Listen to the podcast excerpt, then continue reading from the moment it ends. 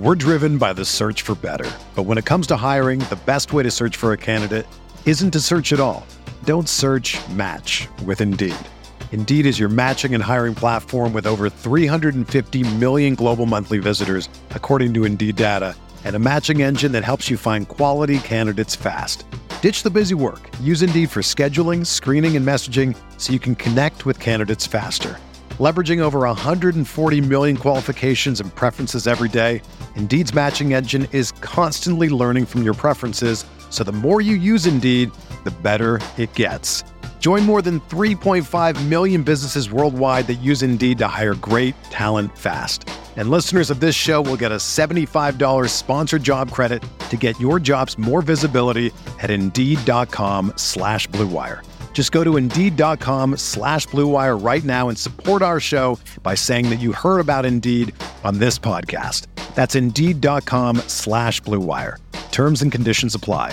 Need to hire? You need Indeed.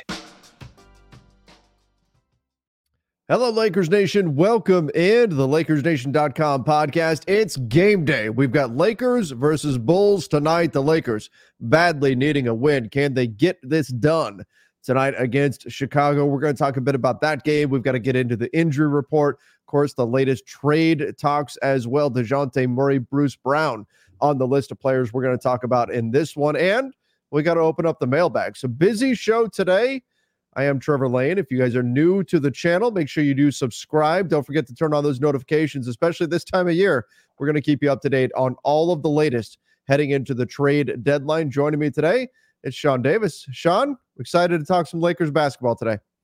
Yeah, I'm excited to break this one down with you, Trevor. Um, yeah, I remember when when we used to say it's game day and we would get excited. I'm nervous. I'm I'm actually, and, and I said I'm excited to talk Lakers basketball today. And as the words came out of my mouth, I'm like, I'm excited to talk. I'm still excited to talk Lakers basketball every day. Some days a little bit less than others. There, there's no doubt. But I've kind of moved on from the Clippers loss at loss at this point, and I am. I don't know if I would say excited, but I'm cautiously optimistic about tonight's game against the Bulls. I am nervous. I, I do not trust this team. I, I, think you. I think that is probably more reflective of of the majority of the fan base right now.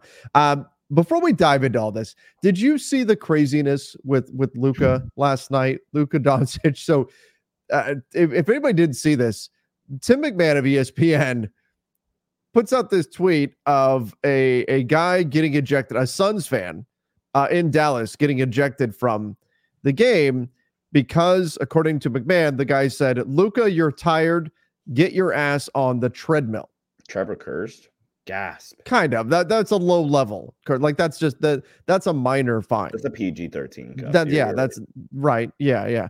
So I mean, even PG 13, you can get away with one F bomb per movie, right? I think it has to be um, like an hour in. That's way too like in detailed than it needs to be, but I think it has to be an hour into the movie. Does it have to be an hour in? I didn't I realize there was a time requirement to it. Now look at that.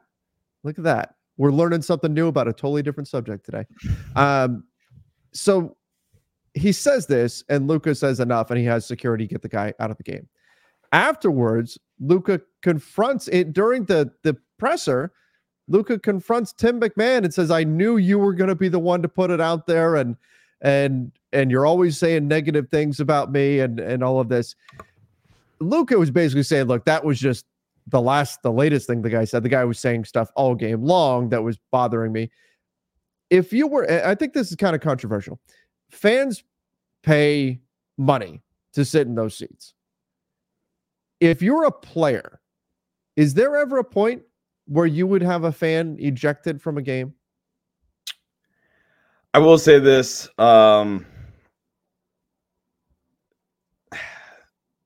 there is a there is definitely a certain line that a, a, fan can cross right? Now that varies from person to person so it, it's very objective like that line like for Luka, isn't the same line i i, I think necessarily um as i don't know Trae Young right? Like those are the first two players that popped into my head right? It's a very ob- objective thing so what might what was said to Luka that I mean, repeatedly, or you know, the multiple things that were said to Luka that got the the fan kicked out of the uh, out of the arena might not have gotten him kicked out of the arena in Atlanta or whatever. Right? I'm not con- con- condoning his actions or whatever, right? But I, I, do think that there is a a line, but it, it moves depending on the player. So again, I I, I mean, just I mean, you're there to enjoy the game, right? I don't think it, you're you're there personally, or I don't think you should be there to to heckle a player or heckle a team or whatever. You're, yeah, it, it's a it's a it's a sporting event. Like we're we're we're there to enjoy the game and enjoy um, the great basketball that we are seeing, um, which was a crazy game. Dallas was up like 15, and then Devin Booker drops 50 or not 50 exactly. It was like 47 maybe. So you're watching. You're a Suns fan. You're watching great basketball. You're watching your one of your best two players, and some Suns fans will argue he is the best player. Mm-hmm. Um, have a spectacular game that you just happen to be at. Worried about heckling Luka because he beat you in the conference finals two years ago right? I mean, he, he scored. Luke uh, Devin Booker put up 46, like a, a, masterful performance, no question from Devin Booker. Luka drops 34, eight and nine, so it's not a bad game, but yeah, I mean, there is some animosity. no, it's not a bad game at all. Like clearly, he had a he had a good game, but there's some animosity between Suns fans and and Mavs fans and, and all of that, and the Suns and the Mavs in general. There's animosity there, but I, think this goes. There's this right now. A player can just point to a fan and say, "This guy's out," and the arena staff will will kick that guy out. And I think had it really just been that, maybe this would have been a turning point. Had it just been get on a treadmill, if that was what got him out of, I mean, eh, like you said, it, it's fairly subjective. There's the the line is at a different place for different people. For Russell Westbrook, if you call him West Brick, we saw we saw it. Like that's enough for him to say out right, and toss somebody. I think there is a line here, though. As you said, I think there is a line that should be crossed, but at the same time, it's not a clearly defined line because you're at a sporting event, you're having fun, you're having a good time, you want to be able to cheer on your team, you want to be able to cheer against the other team, but there's that line that you don't want to cross. What I look at it as is it something that if there are kids in the in the in the audience that are maybe at their first basketball game or this is their first experience at seeing a live NBA game, is it something you wouldn't want those kids to hear? That's that for me is the line. So if you want to say, "Hey, you're you're you stink" or whatever, you're not very good, you know. But if you're starting if you're starting to get over the top with it, yeah. there's no there's no need for that. And that's the parent in me, I'm sure, coming out there. But if you're starting to get crazy with it, that's where the line is. As far as the treadmill comment, I didn't think that was that was much, but now if it's he was saying a bunch of stuff over the course of the game, then I get it. I think it all comes back comes down to just don't say dumb things when when you go to a game. Don't say dumb things. Just be there, enjoy the game, have fun. That's that's the whole point. You want to cheer for your team, great, cheer for your team, but don't cross that line that seems to be hard to define. But we all should know where it really is. Yeah. Yeah, that's a great way to put it. Um, anyway, curious to see what everybody else thinks. Should should there be that point where fans actually get kicked out of games? Lakers Nation, give us your thoughts in the comment section. But let's get into some Lakers basketball here. So the Lakers are taking on the Bulls tonight. And we did get an injury update. LeBron, Anthony Davis, I believe they're going to play in this one. Um, both listed as questionable right now, but I think we're going to see them tonight against the Bulls. Uh, Cam Reddish will not be. He turned his ankle and he's been in and out of the lineup anyway uh, for a while now. And he turned his ankle on James Harden's foot in that Clippers game. So now no Cam Reddish. And I thought Cam had done some positive things. I'm still not, it blows me away that the advanced metrics actually show a positive pairing with uh with Jarred Vanderbilt and Cam Reddish right now. I believe over the long haul that will not be the case. And I think the Portland game is kind of buffering that quite a bit right now. Yeah. But no Cam Reddish. What what does that do for the Lakers rotation? What happens now? Um, I think it just kind of goes back to what it what it had been before Cam Cam played, um, or, or came back. Excuse me, where it Bron and, and AD are playing. Starting five is is probably still what it what it's been. Bron, AD, Taurean D'Lo, Austin, which I, I still like very strongly disagree with, but neither here nor there. And then uh, off the bench, you can bring in Evando, Christian Wood, Max, um, and stuff like that. I, I think Cam Cam's role doesn't change as much. I think if anything, some of the lineups might be a little bit better because I don't think you're getting the the aforementioned uh Cam Reddish and Jarred Vanderbilt lineup on the floor. I think Vando will be in a lineup that kind of makes a little bit more sense for him. Mm-hmm. Um, more often not, especially if they're going to bring him off the bench still. So, uh, yeah, that, that's kind of what I'm thinking about for this for this Lakers rotation without Cam. What are you worried about in this game? Like I, I said, I'm cautiously optimistic. Is it a DeMar DeRozan return to LA? You know, hometown performance? Is it uh, Andre Drummond in a Lakers audition performance? What what are you concerned about happening in this game? I'm concerned that the Lakers are just gonna not show up and not mm-hmm. play basketball. Like that, that that's honestly my concern with this team, man. Like I, I described it the other, I, I described it on Spaces, I think, with you. Um, I, I described it, you know, just on, I think on the post post game show. This team just lacks a sense of urgency, and that's a big concern. So I think this Lakers, this is the type of late, this is the type of team though, you know, in a in a do or die game. And this isn't technically do or die quite yet, but like you gotta you, you're you're getting there. You you have to win this game.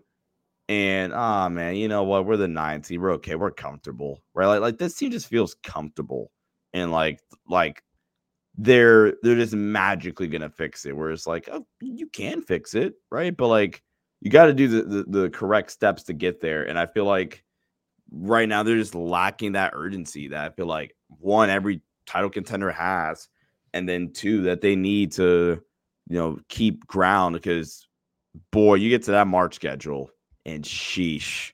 They they have to be able to see that too. You, if, you and I can look ahead and see what's coming. They can too. Like they have like this is a win that you have to get. You have to start stacking up wins because it's going to get tough in March. It's going to get if it hasn't been tough already, it's going to get real tough in March and in and in April to find those wins. You have to get games like this. You can't look at this and say, "Well, whatever, it's another Thursday night in in January." No, this is a this like you need this win for what's coming up. In the month of, of, of March, you only have three games as of right now against teams that are not in the playoffs. Golden State, Atlanta, and I'm oh sorry, four. Golden State, Atlanta, Memphis, Brooklyn. And and you already lost to Brooklyn. You already and, lost. And Golden State could beat you any any night. And and that's right. And, and you dropped the game to Memphis too. Now Memphis is very different. Now they, they don't. They had Ja. Now they don't have Ja. But still, you're right. The February schedule isn't as bad. Like there's still. I mean, it. it yeah, Denver on trade deadline day, which can be tough uh, Boston, Golden State at Golden State, the Clippers and Phoenix uh, as well thrown in there. But there's still a lot more winnable games in the month of February than there are when you get to like March and things of that nature. So, like, you gotta like pick up your urgency and realize, okay, well, crap. You you gotta like, you look ahead. You have the Grammy road trip coming up. You have one more game here at home against Chicago. Then you have Golden State, Houston, Atlanta, Boston.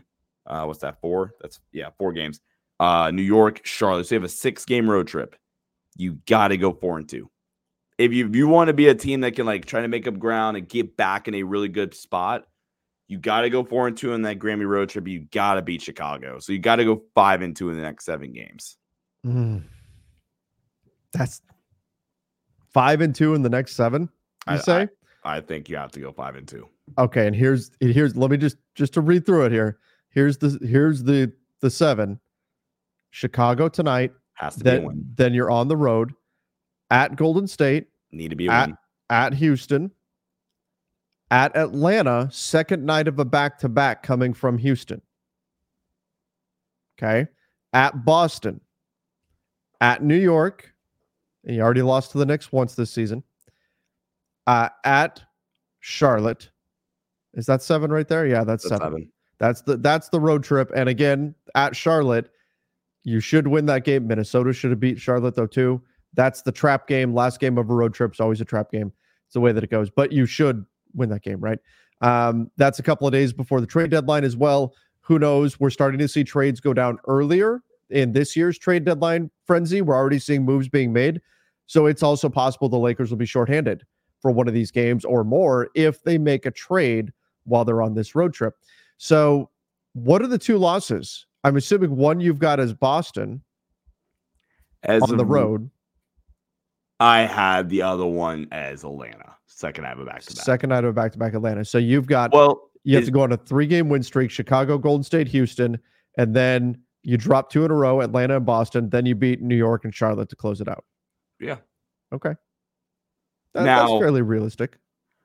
The Atlanta one is Trae still out? That's a big question. Is Dejounte still on the team? That's a big question. Is Dejounte a Laker? We, yeah. What what jersey is Dejounte Murray wearing on January 30th, 30th. for the for Five that game? Uh, especially if the Hawks don't want D'Lo. Like, could that be added incentive to get a deal done now? like as quickly as you can because then if the Hawks aren't getting D'Lo, they're just getting somebody on expiring contract. Let's say they get Kyle Lowry or something yeah. like that, who's not going to play for them. Like that, you may be increasing your odds of of adding one win to your schedule. I think the Lakers should beat the Hawks either way, but you could be adding, be increasing your odds of winning that game. Uh, a second night of a back to back makes it a bit more questionable, but yeah, you know, you, you do it like uh like Moneyball you got to trade for Ricardo Ricardo Rincon and get him just to go to the opposite locker room because you don't want him pitching against you. there we go.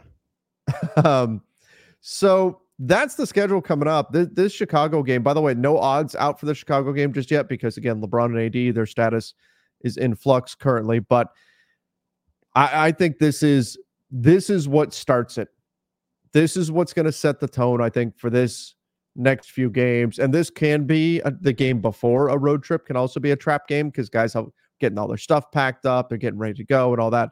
But still, this is a game where the Lakers really need to take care of business and uh and get the win.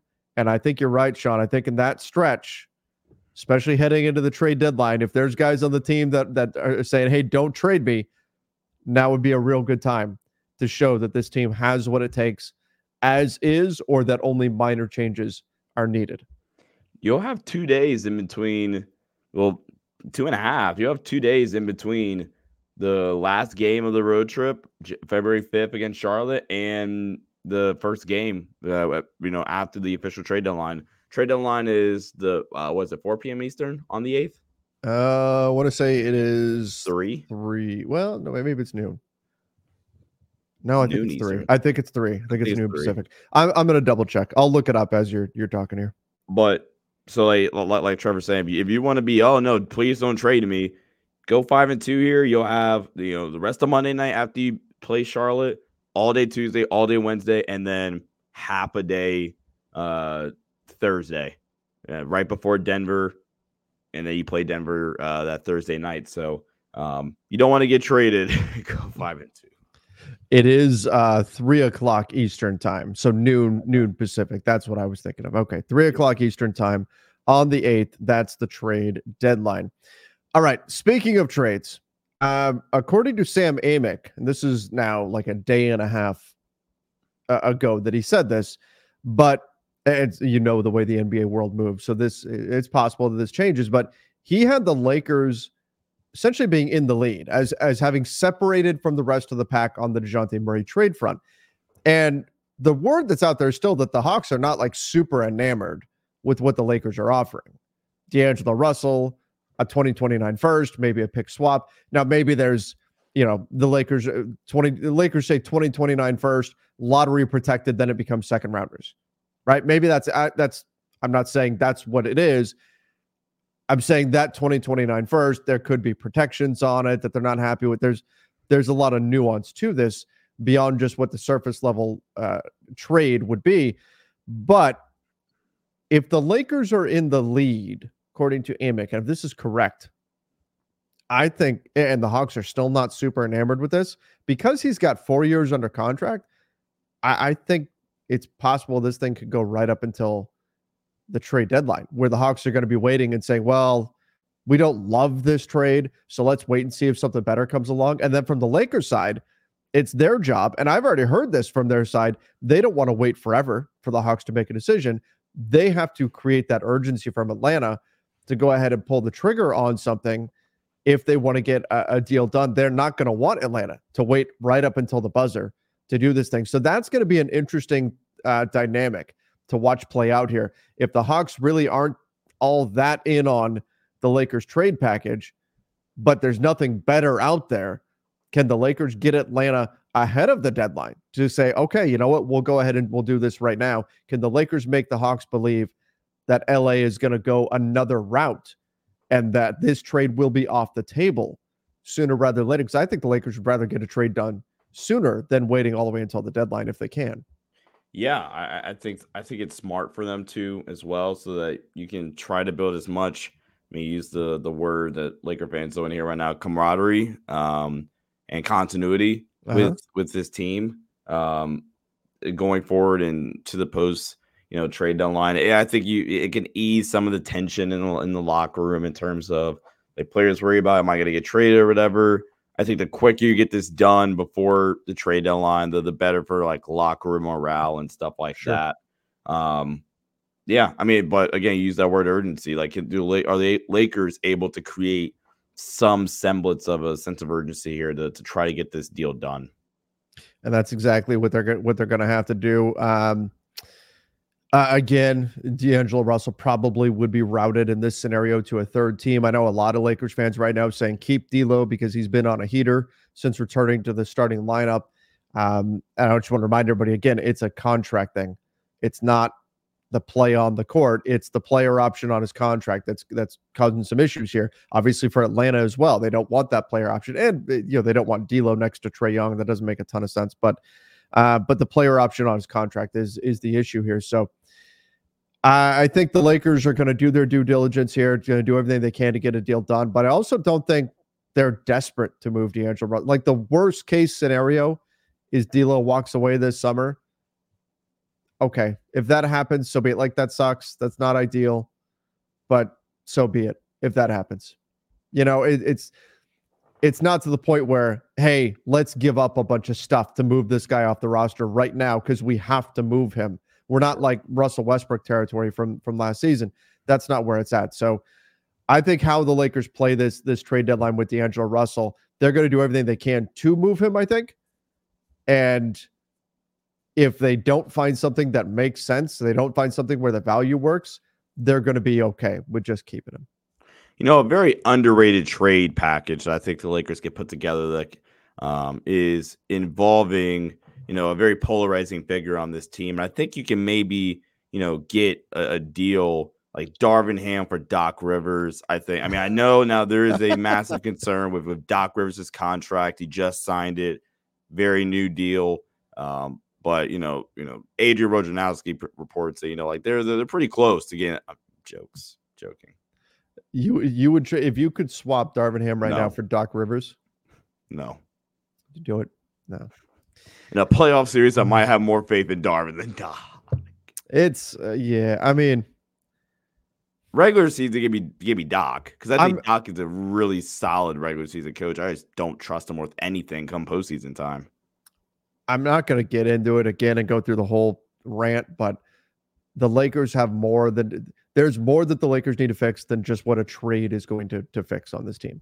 Um, they've got some things they've got to figure out. A lot of it with the, I mean?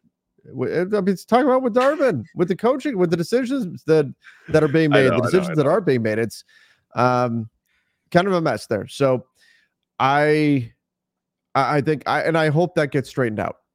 I really, I hope it gets straightened out. I hope everything works out just fine there. Um, Bruce Brown. It seems like there is now a separation at this point. At least okay. that's the feel right now. And again, keep in mind, NBA trade deadline literally takes one phone call this day and age one text to completely change this. But right now, it seems that it's at the top of the Lakers wish list. It's Dejounte Murray, it's Bruce Brown, then there's everybody else. Sure. What do the Lakers get in, in Bruce Brown? What's the appeal to doing something there? And is that just a fallback in the event that a Dejounte Murray trade does not come to fruition, or do you think this is maybe a a step A, step B situation where it's get Dejounte Murray, go get a deal for Bruce Brown? I don't know if you have the assets to pull off both, but your backcourt could look very, very different. Your backcourt rotation could look very different if you somehow get both. And maybe that's what the Lakers need is yeah. to look very different after the trade deadline. I, I think with Bruce Brown, you're getting you're getting a guy that uh, really, really good defender. I think, especially put him in, in, with this defense next to Anthony Davis, next to like a Jarred Vanderbilt, um, next to LeBron as a kind of an Aaron Gordon type helper defensively. Um, I think I think it would be awesome. I think he has the secondary playmaking ability. Um, keyword secondary, right? He's not a primary ball handler, right. but as a secondary playmaker, I really, really like the fit. He's graded out as like a B minus playmaking talent and uh, B minus like playmaking efficiency at least over the past four years per B ball index. So pretty really efficient passer and playmaker and, and a guy that can is, is a willing one oh, there's there's concerns about the shot, and I mean deservedly so. But I think I, I think the upside is there, man. And and I'm I'm not there. There is a fine line where I'm drawing, saying, okay, I'm not doing that for Bruce Brown. But I mean, if you can get a reasonable deal done for Bruce Brown, then I I would I, I would feel great about getting Bruce Brown on this team. Uh, my concern with Bruce Brown is similar to my concern with Dejounte Murray, and that's that the three point shot is is not going to be good. Sure. Um, but I do like his versatility. I do think defensively, you're talking about a pretty big upgrade if you've got Dejounte Murray and Bruce Brown. Uh, by the way, do you see our, our, buddy Ryan Ward from Lakers Nation? He put this out on, on X earlier today. Said, uh, We don't know if Darvin Ham is actually on the hot seat or not, but right now, in terms of betting odds, he's the betting favorite to be the next head coach to be fired. Darvin? Darvin over Chauncey. Well, uh, I, I think like yeah. any Chauncey or like Wes Unseld Jr. firing would be in the offseason. I doubt they fire him and say, okay, see, I can see it. Yeah. I think it's more likely Darvin gets like a midseason firing than like one of those two. Yeah, that's I, I think I still think Darvin's gonna make it to the summer and we'll see what happens. I do too. We'll see what happens with the rotations. We'll see what happens with the schemes defensively. Do they continue to just get lit up from three? what happens there, and then uh, I think that'll go a long way towards determining what the future looks like come uh, come summertime. Okay, we do need to get into the mailbag in just a moment.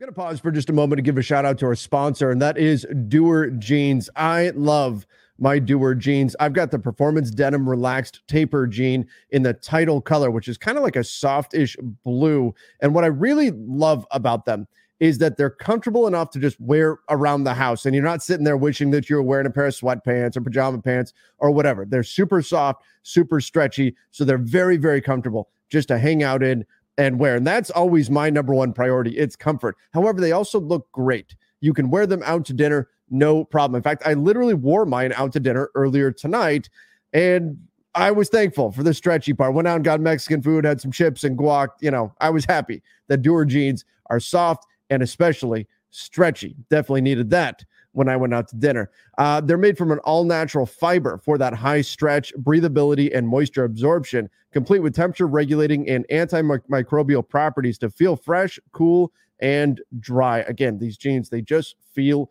great to wear. So you can upgrade your wardrobe and order your own pair of Duer jeans today. Check out Duer's flagship store in LA or Denver or shop online at shopduer.com slash Lakers Nation. Right now, my listeners get 15% off site wide when you use my special URL. That's shopduer.com slash Lakers Nation. It's a great deal. Don't wait. 15% off. Go to shopduer.com slash Lakers Nation. All right, let's get into the mailbag give this a look here. A lot of these comments coming from after the Lakers lost to the Clippers. Uh, Kratos said, uh, trade Reaves for Murray. Reaves is a sixth man at best. Murray is a lead on both ends. Murray and D'Lo is enough. Let's stop with that Reaves contract foolishness. This is the problem, John. Like if Reaves had D'Lo's contract and D'Lo had Reaves' contract, it's the same thing but flipped. I we, promise it you, it would be flipped. I promise you, we would be saying trade Reaves, But the the, the thing is, for one, okay, so the the fan a large section of the fan base wants Dejounte Murray, right? Sure. As of right now, this can change, like Trevor said at, at a phone call or at a, at a text message, right? As of right now, you do not need to trade Austin Reaves to get Dejounte Murray. And as of right now, Austin Reaves is still your most valuable trade asset. So mm-hmm. why do something that I don't need to do to get a player that I want? I don't. I don't need to trade Austin. But you, but you do need to trade D'Lo to get him. Yeah. And right now, a lot of people are saying I would rather have D'Angelo Russell than than Austin Reaves. I guess that's that's a, the point, and that's not the that's not the perception around the league. That's not teams are calling asking for Austin Reaves. Teams not calling asking for D'Angelo Russell. Not the same way. So that's not the perception around the league, but that's what fans are starting to say over the last couple of weeks with D'Lo on a heater. I don't. It's it's a contractual it's situation. That's the thing. But also, here's the, you want to look into you want to uh, get the crystal ball out, look into the future. You know what would happen if you did that? We could be looking at a future where D'Angelo Russell gets a big offer this summer, and he leaves anyway and for the Atlanta Hawks, Austin Reaves, it has a big season, and people are saying, I can't believe the Lakers let another one go. I mean, that's we've seen it. That's that's just reality. That that that could very well be the outcome if you were to do something like that. Um, there's a lot of people that say, "Oh, well, why Reaves should not be untouchable?" He's not untouchable. He's uh, not. Yeah, not at all. Yeah, look, if the Hawks said Trae Young, the Lakers would say, "Here's Austin Reaves." If the Cavs said Donovan Mitchell, the Lakers would say, "Here's Austin Reaves."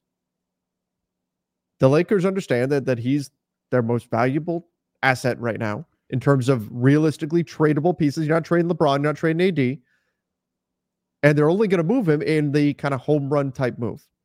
That's the only way they're going to do it. And the contracts have a lot to do with that. And honestly, Sean, when I'm watching D'Lo play right now, I and I like D'Angelo Russell. I like D'Angelo Russell as an interview. I like D'Angelo Russell on the court. I wish D'Lo was on a. I wish D'Lo had the same contract as Austin right now. How awesome would that be? Oh, now man. you can say they don't fit together great and stuff like that, you know. But I, if if D'Lo had that contract, I'd be saying keep D'Lo. Keep him too. Yeah. Let's go. Yeah, no, like keep him. It, if he was on that contract, like you said, but I, I, I like D'Lo. It's it is unfortunate that D'Lo is on the contract he's on, and where again he's gonna get traded not because of him. He's gonna get traded more than likely because of his contract and things of that nature. It's it's a mess to be completely honest with you. All right, Sean Yay with a super chat says uh, Lakers aren't they're not Lakers ain't using Rui like they did last season. Two angry face emojis. Yeah, I think that's one of the reasons why I think Trevor asked me this on the on the spaces we did on Twitter or X at Trevor underscore Lane at Sean underscore DAVI.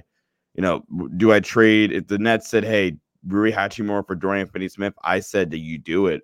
And I think part of the reason is because there you don't need to make a a big role for Dorian Finney-Smith. Dorian Finney-Smith's role would be come in and shoot threes and play defense. Rui's role, you have to kind of carve it out a little bit more. And I do agree with the sentiment that just the opportunity hasn't always been consistent for a guy like Rui. And it's definitely been pretty far. I think he's frustrated by it at times, especially as well. So um, I, I like Rui a lot. I thought the contract, you know, was deserved based off the playoff run maybe like a few, couple million dollars more than probably um, he should have gone. But I, I, I think that you know Rui's a good player. Um, Sean Screaming Davis says anyone that want that says the trade Reaves of D'Lo clearly don't understand their contracts and how much of a uh, bargain Reaves is for any team. That and the fact that, like we said, he's the the player that everybody wants right now. Um, let's see, Chris. I, I love when we get comments like this. Chris said, "I paid ten bucks and and you didn't read it." It probably um, wasn't like the smartest comment. Well, it, okay, so there's there's two ways, by the way, and maybe I'll, I'll specify this like during the live streams in the future. But there's essentially two reasons why. Well, I guess there could be three. Three reasons why a comment would not get read. One can be I just legitimately miss it and that's rare, but every once in a while it does happen where where I miss one, where I miss one. That that can happen. Um, another reason is because the comment was not something that was going to contribute to the conversation or was something that, and I am pretty good at taking comments that are not all that constructive and, and finding ways to twist them into so into something that is is is going to be on topic for us, right? Um, that's something that that I can certainly do. But if it's something that's really off the wall and you're just hoping that I'll say it on the air and that'll be funny, that's um that's something that we're not going to do, right? And then the third reason is we didn't get to it yet. we did we just didn't get to to that comment yet. So that can be what happened too. Sometimes it takes a little while to get through them. Obviously, we don't get through them all in a single show either. So um, that's those are the three ways that a comment you put in a comment on a super chat and uh, and, you don't see it read. Uh, oftentimes, I'm behind in the chat when we're doing those live shows. Um, Shame on Trevor. He just I know, right? better. I know. So, Sean, uh, the little bit of news here from Michael Scotto of of Hoops Hype. He's just, and this is not him reporting this. He's just kind of going through like who could be a third team in a Dejounte Murray deal. Okay. He's got perhaps Washington with Tyus Jones getting involved. Ew. Well, but he's not even saying exactly where Tyus Jones would be going because Dejounte Murray would be going to the Lakers and Tyus Jones is on an expiring contract. He'd be going to Atlanta. Atlanta. So, but again, um, the problem is that whoever that third team is wants to be incentivized with draft capital, which is where it gets gross for the Lakers. Because should you feel like you have to incentivize a team to take on D'Angelo Russell, who's on a heater and is averaging 27 points I'm per game? Keeping them. Right. That's that's the problem. I'm keeping them and making moves around the margins. Right. That's the problem for the Lakers is any third team that you send a D'Lo to is going to say, well, we have to be incentivized to do this because most teams that are uh, aren't going to look at D'Lo and say this is the guy that we really need to get right now, especially when he could be a free agent this summer. Yeah. So that's the challenge for the Lakers. It's finding that third team. And again, Scotto from Hoops has um yeah, has uh, the Wizards as potentially being an option. Also mentioned uh, Jovan Buha was on his show too, and mentioned Detroit, San Antonio, all the kind of lower tier teams that you know maybe they could get in with some expiring contracts and and whatnot as a as a third team. Yeah, I I could see like the uh, Detroit, Alec Burks. I mean, the, Detroit Detroit's the team that makes sense. Detroit's yeah. the team that makes some sense. Um, um Oh, Jovan also mentions that because D'Lo's been playing so well, the Lakers are having second thoughts about the player they'd be willing to give him up for the caliber. Yeah, I mean, if there was, if they were ever saying, "Hey, let's trade D'Lo and get Tyus Jones," that no, no thank you. A problem. Like I'm right. I'm probably even out on let's trade D'Lo and get Bruce Brown, and I think Bruce Brown would help. But the problem you have then is you need to get another point guard. Tyus Jones, I quit. I mean, those, those are some of the names that we were hearing, right? So uh, Spencer Dinwiddie is another one. No. Let's trade D'Lo and get Spencer Dinwiddie. No, no, Ew. no, thank you. I, I would keep D'Lo easily, easily. Um, Jovan said Gabe Vincent is a contract they'd like to move, but with two years left, he's still recovering from knee surgery. Uh, that's going to be tough to move. Uh, you could move Rui, but then you're losing a, a bit of size in your front court, and that could be an issue. So they'll be all right. Yeah. Scotto confirms Vincent is definitely viewed as a negative asset right now. So hmm. Um Zuni with Super Chat says we aren't winning anything as long as we have a potato as a head coach. We need to to uh, champ fire. We need to f- champ fire ham next home game. I mean, I, I did a a uh, coaches tier list ranking personally a couple days ago, and Darvin Ham was in my bottom five. So, yeah, I mean, yeah, it's not it's not ideal. It's not ideal. Um, right. Miguel said, with Atlanta wanting a third team to take on Dila, what team do you think he would be fit best on? I like Orlando. Seems like they need a playmaker who could help on offense. Yeah, Plus, they can send expiring contracts. Yeah, I mean, Orlando wouldn't be a bad, wouldn't be a bad fit. I, I, think Orlando. We talked about this on the space earlier, Trevor. I think Orlando's in a really interesting spot where they can kind of like push down a little bit. I'm not jeopardizing any long term stuff for like a get, but Gary Harris, right? Uh, a expiring deal or a Markelle Fultz. Yeah, uh, D'Lo, come on down. We'll pay you to be the inconsistent, like like once every third game, you know, have a stinker. We'll pay you to be that because we know the other two out of three, you're going to be 17 and seven or whatever. Which I, I just think that team needs needs that ceiling offensively from the guard position right now. I just like don't know if they have that all the time.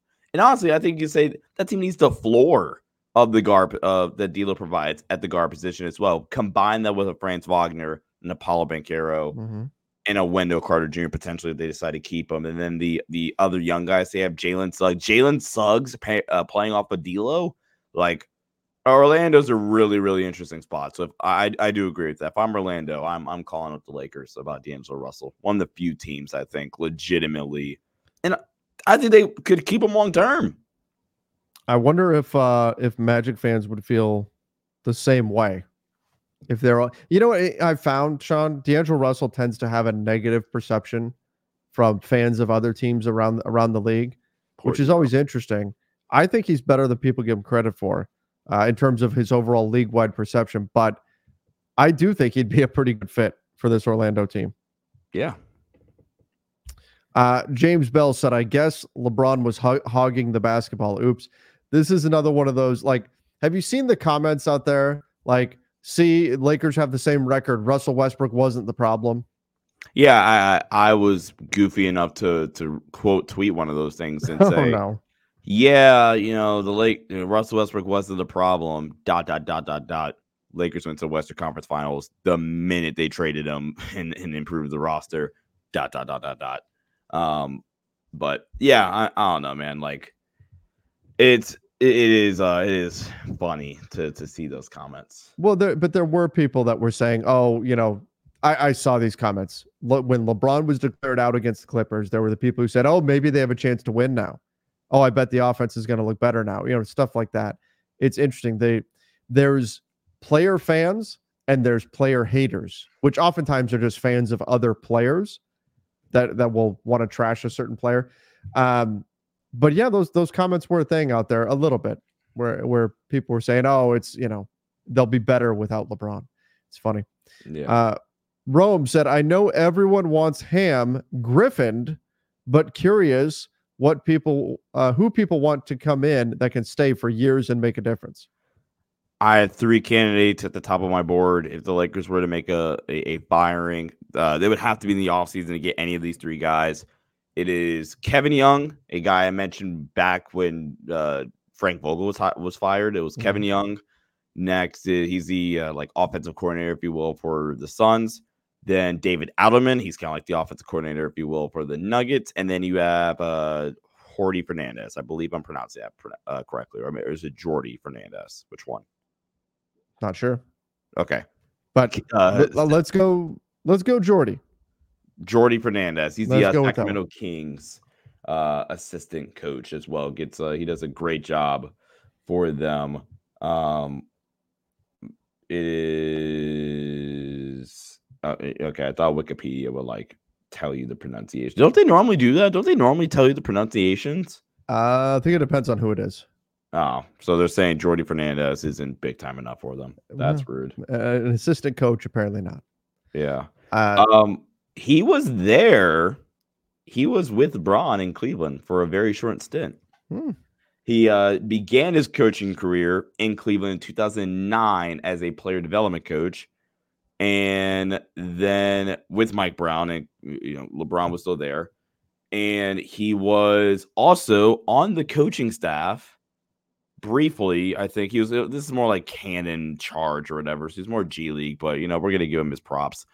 Um, when uh, LeBron was in Cleveland for the second stint, so you would be hoping that he has a good relationship with LeBron. He can. He was in Denver previously, uh, and then he's been in Sacramento with with Mike Brown for the past two years. So, yeah, I mean, he, would bring over a pretty rock solid offense. I mean, we Denver and Sacramento, we've grown to know those two teams as running high powered offenses uh-huh. that are really beautiful to watch.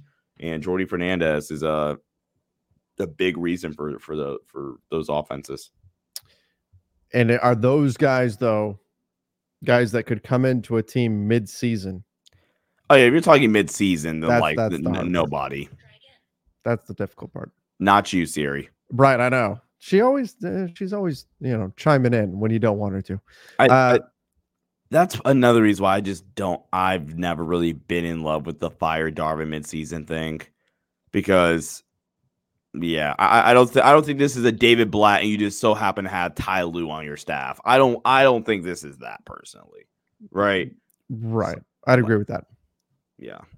All right, let's go to uh, JoJo said the defensive schemes, the timeout timings, the starting lineup are the main problems. Why can't we make a coaching change and the Bucks can? Well, we kind of just addressed that. Um, uh, the Bucks, like it would have to get to an extreme level, I think, for the Lakers to make the move at this point. Especially after they already reassured them you're fine, Right. which I thought was such a wrong, the wrong move. Right. Had they not done that, okay, then maybe there'd be something there. Uh, but they did. So, Jeremy, so the Lakers package. Oh, okay. Here we go. Here we go. D'Lo, Gabe, Hayes, Rui, and a pick. That's a lot for DeRozan, Caruso, Daniel Gafford, or Wendell Carter, and pick up Kyle Lowry in the buyout market. Huh? Uh, hold on, hold on.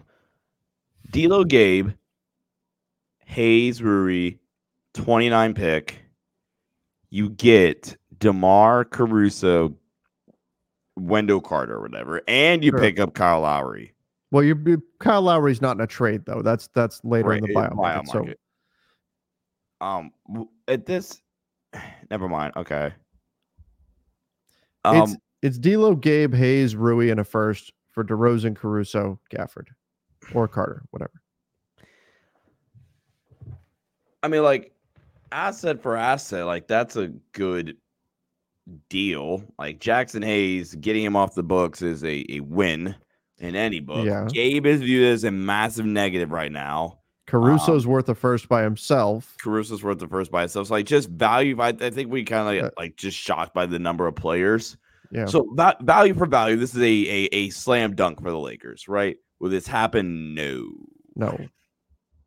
Yeah, because the other teams aren't going to do that. Fire both Orlando and everybody in Orlando's front Well, office and everybody in Chicago's What what would happen? The problem is, and this is the problem the Lakers have in general. They have one pick. And Yeah. in this case, both teams you're trading with would want that pick. You'll want a pick. So and you've or got Austin, one. or JHS even at the very least. Like, But how many something teams value JHS as a first right now? fair? Right. But That's- it's still like in terms of like, in terms of potential redeeming assets, like he's still one of your better ones. Sure. Uh, Zay said, ideally, I know it's a long shot, but trade Gabe at this point and try to get Caruso to you get your point of attack defender. Sure. I, the only way you do it is if you include that first, and I don't know if that's enough. Yeah. I like honestly, I think the Bulls will probably ask for more. Uh, Austin Reaves, Headbuster said Austin Reaves for Murray. Start D'Lo, Murray, Wood, AD, Bron. Dylan Murray, Wood, AD, Bron. Like Austin Reaves for Yeah. Murray straight up doesn't work. You'd have to add some salaries in there, but but again, you're looking at long term. You could still lose D'Lo for nothing in the summer. Yeah.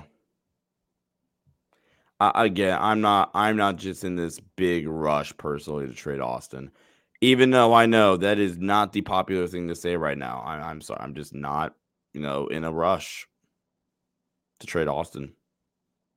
Yeah, I think that's. I think I don't think the Lakers are either. So I think that's reflective of the team. Ashley um, said. I mean, I've said this before, but it's it's as far as like. I, I think Austin should be is pretty comfortable. Like I don't think he's going to be traded. I, I'm pretty sure the Lakers are dead set on not trading him unless a team offers something you wouldn't expect them to offer. If it's like a true legit all star, they'll move him. Ashley said Ham must be shaking in his boots after Griffin getting the axe. I, think, I don't think he is. I don't think he is. Now, should he be? I'm not even gonna say should he be. I yeah, I just think the Lakers coming out and saying, "Oh yeah, Darvin's completely fine" after you had like lost seven of eleven games.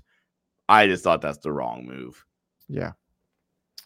Uh, Puppy Chow said Gabe and D'Lo for Alex Caruso and Lonzo. Well, Lonzo's hurt. I don't think anybody's trading for him right now. He's got to get back on the court. He's been he's missed what the last two seasons now. Yeah, I, I don't think anybody's trading for him right now. Um, and I maybe that's the point that you're getting some value to Chicago by taking on Lonzo, but um, yeah, no first know. either. right, Shelly said Ham isn't going to put the players in the right positions, then no trade's going to help. He keeps playing Taurean Prince regardless of putting him on the best player on their teams. I texted somebody last night and I said, "Oh man, like these these lives stink, man. Like we we got to figure something out." And the response I got was, "Yeah, if we trade for Dejounte Murray, he's going to play 46 minutes because he plays for the Hawks." Oh God. because it's all the former Hawks that Darvin has. There, there's no. Uh, there, Darvin doesn't even have a, a, relationship with Dejounte. Just the fact that he played for the Hawks. Here you go, buddy. Yeah, Taurean Prince, Cam Reddish, uh, Dennis Schroeder last season. I wouldn't mind Dennis coming back actually. All right, we'll do a few Taurean. more. Uh, games like this happen despite past bad losses. This isn't one to panic over y'all would have traded Kobe in 98 if you could have. That would have been a really like fun time to go back and, and like revisit. I'm not gonna lie. Just drop Twitter in the middle of the of the mid 90s and see what happens. Oh my god, you dropped Twitter never. I was about to say something about the go debate, but anyway, uh, um, yeah, uh, that that would have been a very interesting time period if you if you did something like that. Yeah, yeah, that definitely would. I mean, the Lakers almost traded Kobe a few times. A few there was times. a point where Phil Jackson, I want to say he wanted, I think it was Jason Kidd and Shawn Marion from the Suns at the time in exchange for for Kobe. Um, and he was trying to get the Lakers to do that deal. There was a point where the Lakers were looking at trading him to Chicago. There's a point mm-hmm. where they're looking to trade him to Detroit. Um, he almost got traded a couple times, but but the problem is sometimes as as fans we think in the moment. This is bad. Fix it now. Right? Mm. This thing that's happening right now is hurting me. It needs to be fixed. Organizations, they have to think more long term. They have to think more big picture because sometimes the moves that you make to fix something right now come at a price in the long term. And so that's that's where, you know, for example, if you traded if you traded Kobe in 98, that price on the long on the long term would be, oh my gosh, we should have never done that, right? Yeah. Um, and so that's something that you have to factor in when you're looking at, at all this kind of stuff is what's how eh, eh, what's this going to do to the team three years down the road, four years down the road? What's gonna gonna happen there? In the NBA, the way players jump teams right now, you really you could only plan like three, four years out at a time but still, it's uh, it, you have to always have an eye on the future when you're running a team. I went I went back to go look at the in-season tournament final game. Guess how many minutes Taurean Prince played? 35. 19. 19. What what did the Lakers were up big in that game at one point. 80 That's still played 41 minutes. Bron 35. Ah, okay. so what minutes. so was that just a moment of clarity for Darvin or something? Or all right, guys, we won we won by 20, so we're gonna play Taurean Prince more. Yeah, that makes sense. I mean, Cam Reddish played 33 minutes. Austin played 28. D'Lo played 32. Max played 19, actually. Okay. There go your uh, Jaxson Hayes got seven minutes, which is so unserious. I'm sorry to interrupt you with, with such blasphemy. No, no, that, no, you're absolutely right. Jaxson Hayes shouldn't be getting those minutes. Um, Super dope hip hop nuggets fans are scared of Bruce Brown to LA, Boston, Philly, uh, Milwaukee for a reason. Uh, yeah, he's been been telling me that that Nuggets fans are not are, are hoping that Bruce Brown doesn't go to one of those teams because they think he's a guy that could really move the needle for them. Um, I would think that too if I'm them. I mean, he just yeah. won a title. Like, I, if I'm a Denver fan, my experience of Bruce Brown is as spectacular as I want to remember it being because I won a championship with them. Sure, absolutely. That's and that's the it's like the way we see Alex Caruso or Kentavious yeah. Caldwell Pope. Uh, KCP can do no wrong. I mean, except for that weird quote he said about the Lakers a few years ago. But outside of other that, than that, other no... than that, Headbuster said D'Lo, Wood, Braun, and AD is plus sixty on eighty six possessions. Add Murray. Uh, that is factual. Not not the uh, necessarily add Murray thing, but the because he said something to me about that in the post game show last night. That is correct. I I think the Lakers would like to add Murray. I think that's that's legit. But um, the the question is the price. That that's it. I mean, the what is the cost to add him? And they got to figure that out and get that sorted. All right, we'll do a few more here. AG said, Trevor, this trade works with the Hawks. Reaves, Rui, Gabe for Murray and Capela. Oh, that's interesting. Murray Capela for Reeves, Rui, Gabe. Would you do that? We're driven by the search for better. But when it comes to hiring, the best way to search for a candidate isn't to search at all. Don't search match with Indeed. Indeed is your matching and hiring platform with over 350 million global monthly visitors, according to Indeed data, and a matching engine that helps you find quality candidates fast. Ditch the busy work. Use Indeed for scheduling, screening, and messaging so you can connect with candidates faster. Leveraging over 140 million qualifications and preferences every day, Indeed's matching engine is constantly learning from your preferences, so the more you use Indeed, the better it gets. Join more than 3.5 million businesses worldwide that use Indeed to hire great talent fast. And listeners of this show will get a $75 sponsored job credit to get your jobs more visibility at Indeed.com slash BlueWire. Just go to Indeed.com slash BlueWire right now and support our show by saying that you heard about Indeed on this podcast. That's Indeed.com slash BlueWire. Terms and conditions apply. Need to hire? You need Indeed. You know, if I would have applied myself, I could have gone to the NBA. You think so? Yeah, I think so. But it's just like it's been done. You know, I didn't want to. I was like, I don't want to be a follower. Hi, I'm Jason Concepcion, and I'm Shea Serrano, and we are back. We have a new podcast from Wondery. It's called Six Trophies, Woo! and it's the best. Each week, Shea Serrano and I are combing through all the NBA storylines, finding the best, most interesting, most compelling stories, and then handing out six pop culture themed trophies for six basketball related activities. Trophies like the dominant Dominic Toretto I Live My Life a Quarter Mile at a Time trophy, which is given to someone who made a short term decision with no regard for future consequence. Or the Christopher Nolan Tenet trophy, which is given to someone who did something that we didn't understand. Catalina Wine Mixer trophy. Ooh, the Lauren Hill, you might win some, but you just lost one trophy. And what's more, the NBA playoffs are here, so you want to make Six Trophies your go to companion podcast through all the craziness. Follow Six Trophies on the Wondery app or wherever you get your podcasts. Listen ad free right now by joining Wondery Plus. Yeah. Hmm, uh, oh wait, wait, wait, wait, wait, wait, wait, wait, wait. No, I'm, I don't do that. I am a no. I'm a no. I, I, I, for some reason read that D'Lo Rui, even though you said uh, Reaves Rui. If it's Reaves Rui, the answer is no. Yeah, I think Capela's taken a bit of a step back for Atlanta. Yeah, uh, and he's like, I think there's going to be moments. As much as people will say, "Well, I'll, I'll get people to tell, still tell me Anthony Davis is out of position. He's really a power forward. Oh my god, are we still doing this? No, that that's really a thing. I still hear that. I think Anthony Davis has the versatility to play power forward when the situation calls for it. However, even when the Lakers had Dwight and JaVale, they, clo- they, were... they, they, closed with AD at the five. It... I would like them to have the option to play AD at the four. The problem is, I don't want to pay Clint Capela 20.6 million this season and 22.2 million next season in order to have the option to win the situation calls for it, play Anthony Davis at the four. Clint Capela is fine. He's averaging a double double, 11 points, 10 boards.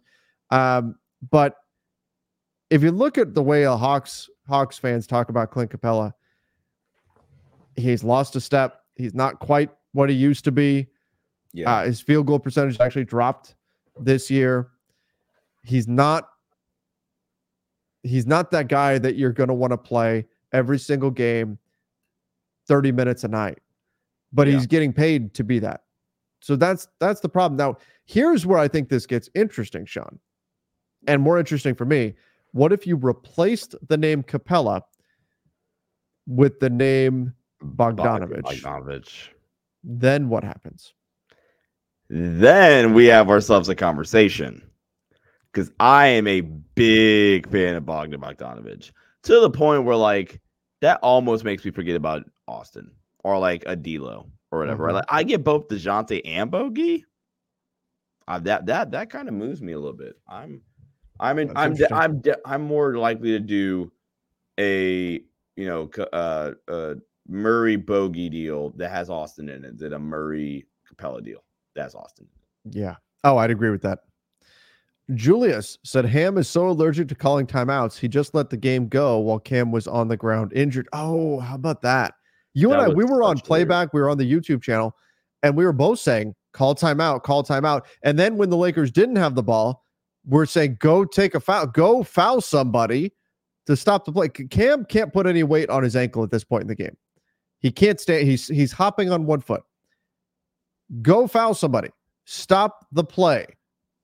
And then when the Lakers get the ball, call timeout. They go down, they, they shoot. Darvin wouldn't even call a timeout to get Cam out, and Cam's his guy. And he wouldn't even call a timeout then. It, the Clippers be, went on a 9 0 run in the fourth. No timeouts to, to stop it. It'd be your own people. I don't know. Trying to set you up. Try to set you up, Cam. See, we told you. We warned you. What? I quit. It's like, does he let it out at bro. the end of the season? Does he think like uh, the surplus timeouts get used in some way or something like like there's there's a there's an award for the most timeouts remaining or something? If if I knew, I would be a millionaire right now. It's I'd be a millionaire coaching in the NBA, preferably. Cole said, I feel like the difference between this year's team and last year's is guard defense. We can get Dennis without getting rid of D'Lo and maybe even get a big. You know, that is another path for the Lakers. I know we're all locked in on this Dejounte Murray thing, but there is a alternative path here where maybe you don't have to give up as as much. Maybe you don't have to give up your 2029 first and you still keep the idea alive of, hey, we could give up three first this summer and go after should should Donovan Mitchell hit the trade market? Should Trae Young hit the trade? Whoever sure. hit the trade market, we can at least get in that discussion. And that might involve going after like a Dennis Schroeder or someone like that. Yeah. I think Dennis would be uh, Dennis, and maybe this is why you thought Gabe would be able to come in and, and help you with it. Gabe just has to be able to stay healthy. But I do think there's a lot of stuff that Gabe did for I mean that Dennis did for you, excuse me, last season that that went kind of under the radar and I think are missed right now for sure. Yeah. All right. Uh last one here. Karl Marx, Gabe, JHS, Christie, and the 2029 first. Okay. Uh, who for, says no? I'm saying no. For Caruso, Drummond, and a second. That's a lot. We would I, have enough seconds for Cam or Prince and a second for Royce O'Neale. So, Gabe, I mean, does Chicago do this though? I don't think anybody does this. Because if Gabe is a negative value, like Gabe and JHS together maybe are neutral. So Christie and your 29 first for Caruso Mm-mm. and Drummond. And Chicago's probably going to want multiple first. I'm not doing that. If I, Ma- if Max Christie was not in that, you're doing that, right? So Gabe JHS 29 first, probably. Yeah. It's Max Christie. Or even like if you took the 29 first out. Then there's no way Chicago does it. Yeah, but like that's what I'm saying. I I just don't think either team says yes. Yeah. Sometimes though, if you look at a trading and go, "Oh, I think neither team would be super happy with it," that's where you actually found a, a good trade. uh, but Trade deadline's coming. February 8th is coming up. We'll have answers to all these questions. And again, right now, the trade deadline is kind of moving faster. Like we've got stuff happening a little earlier. You've got deals going down already. So, I mean, this, it, who knows when this could happen. Again, if I'm Atlanta right now, specifically on the Dejounte Murray front, if I'm Atlanta right now, I'm stalling as much as I can and waiting to see if better offers arrive before February 8th. If I'm the Lakers, I'm doing everything I can to say, nope, I've, we've got other options. We've got other deals we might turn to. If you guys want to get something done with us, let's figure it out sooner rather than later. And we'll see what uh, what actually wins out here. But oh boy, Lakers Bulls tonight. Lakers better figure out a way to get a win in this one. Got to get it done. Got to get it done. Win. All right, everybody, make sure you do subscribe to the Lakers Nation YouTube channel. Appreciate you joining us today on the show. Sean, uh, we'll be on playback, breaking everything down live as it's happening. Playback.tv slash Lakers Nation, as well as the Lakers Nation YouTube channel. I hope, I hope we get a fun and relaxing game. That's that's what I really need right now, Sean. A fun, relaxing game, and that means an easy Lakers win. I'm not predicting that, but I could go for one of those right now fun, relaxing Lakers in the same sentence. Yes, that that would that would be nice. I'm asking for a lot. I'm asking yeah. for a lot. So so you know, just picky. We we ask for so much here, Lakers Nation. It's too much. I get it's it. Too much. I get it. It's it's it's too hard to ask for you know a lineup with less than two non-floor spacers together. That, that that's just that's just too hard. You're uh, you're gonna get me on a Darvin rant again. All right, everybody. I'm we'll, very tired, so we'll we'll close the show there. Till next time. See ya and stay safe. This is the story of the one. As a maintenance engineer, he hears things differently. To the untrained ear, everything on his shop floor might sound fine, but he can hear gears grinding or a belt slipping. So he steps in to fix the problem at hand before it gets out of hand and he knows Grainger's got the right product he needs to get the job done, which is music to his ears. Call, clickgrainger.com, or just stop by. Granger, for the ones who get it done.